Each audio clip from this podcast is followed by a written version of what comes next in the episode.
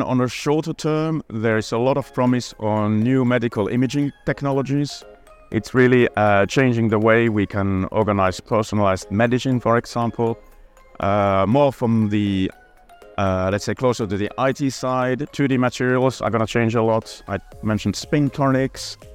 This is really a new way of uh, changing the whole paradigm. Um, you know, moving away from CMOS, going away even ever smaller, more compactful, more dense uh, way of storing data and changing, let's say, the way all the computers, the bones work with even more uh, faster pace and with uh, larger quantities of data. I think that's maybe the most important ones that come to my mind.